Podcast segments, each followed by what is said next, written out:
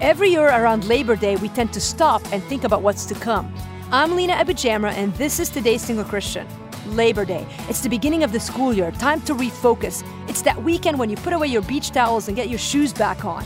And if you're a follower of Jesus, Labor Day is a time to stop and consider how you'll be spending the upcoming year studying the Bible.